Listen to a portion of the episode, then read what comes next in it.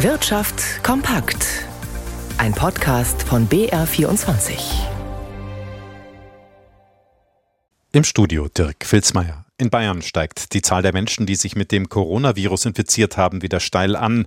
Auch andere Krankheiten sorgen gerade dafür, dass sich viele Arbeitnehmer krank melden müssen. Das ist nicht nur für die Betroffenen eine Belastung, auch die Betriebe haben wachsende Schwierigkeiten, damit umzugehen, so die Vereinigung der bayerischen Wirtschaft.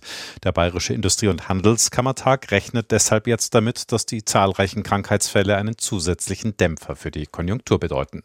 Die Unternehmen hätten in den vergangenen zwei Jahren gelernt, mit den steigenden Infektionszahlen umzugehen, so der Bayerische Industrie- und Handelskammertag. Dennoch wird mit einem zusätzlichen Dämpfer für die Konjunktur gerechnet, weil nach wie vor in der bayerischen Wirtschaft Arbeitskräftemangel herrscht und alle Mitarbeiter dringend gebraucht werden. Welche Branchen zurzeit besonders von den Krankschreibungen betroffen sind, dazu gibt es seitens der IHK keine Auswertungen.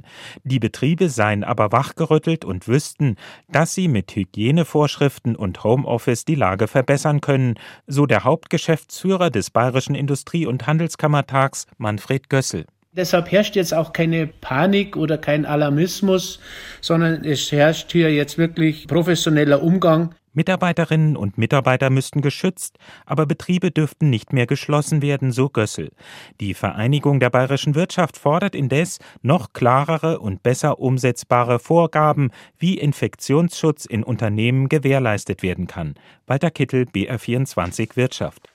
Die hohe Inflationsrate in Deutschland wird sich wohl noch einige Zeit so halten. Das lässt sich aus der Entwicklung verschiedener Indikatoren ableiten, zum Beispiel daraus, wie sich die Großhandels- und Agrarpreise entwickeln. Und die haben erheblich zugelegt. Angaben des Statistischen Bundesamtes zufolge haben sich landwirtschaftliche Produkte im August erneut um gut ein Drittel gegenüber dem Vorjahr verteuert.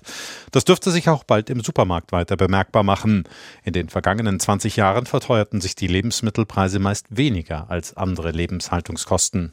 Ein Ende der Preiswelle ist nicht abzusehen. Bei den Großhandelspreisen meldete das Statistische Bundesamt für September einen Anstieg um fast 20 Prozent zum Vorjahr. Dabei verteuerten sich vor allem Brennstoffe und Mineralölerzeugnisse.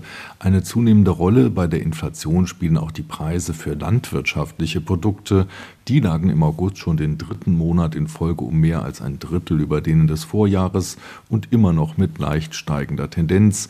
An der Spitze mit 44 Prozent lagen dabei tierische Erzeugnisse mit Milchprodukten, die sich fast um die Hälfte verteuerten. Schon seit März zieht der Milchpreis sehr stark an. Bei pflanzlichen Produkten sind es vor allem Getreidepreise, die den Unterschied machen und einige ausgewählte Gemüsesorten wie Gurken. Beim Obst gab es dagegen einige Preisnachlässe. Nachlässe wie bei Äpfeln, die sich dank guter Ernte um 21 Prozent verbilligten, zumindest bei den Erzeugern.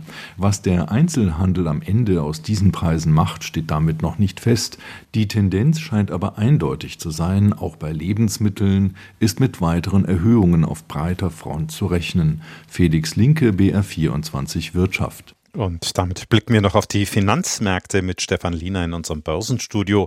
Wie sieht es denn im späten Freitagnachmittagshandel so aus? Was bestimmt denn da die Kurse? Ja, der DAX präsentiert sich eigentlich ganz freundlich. Er liegt jetzt 0,7 Prozent im Plus bei 12.443 Punkten.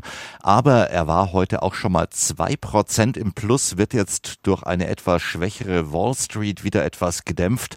Die sorgt dafür, dass auch hierzulande die Gewinne abbröckeln.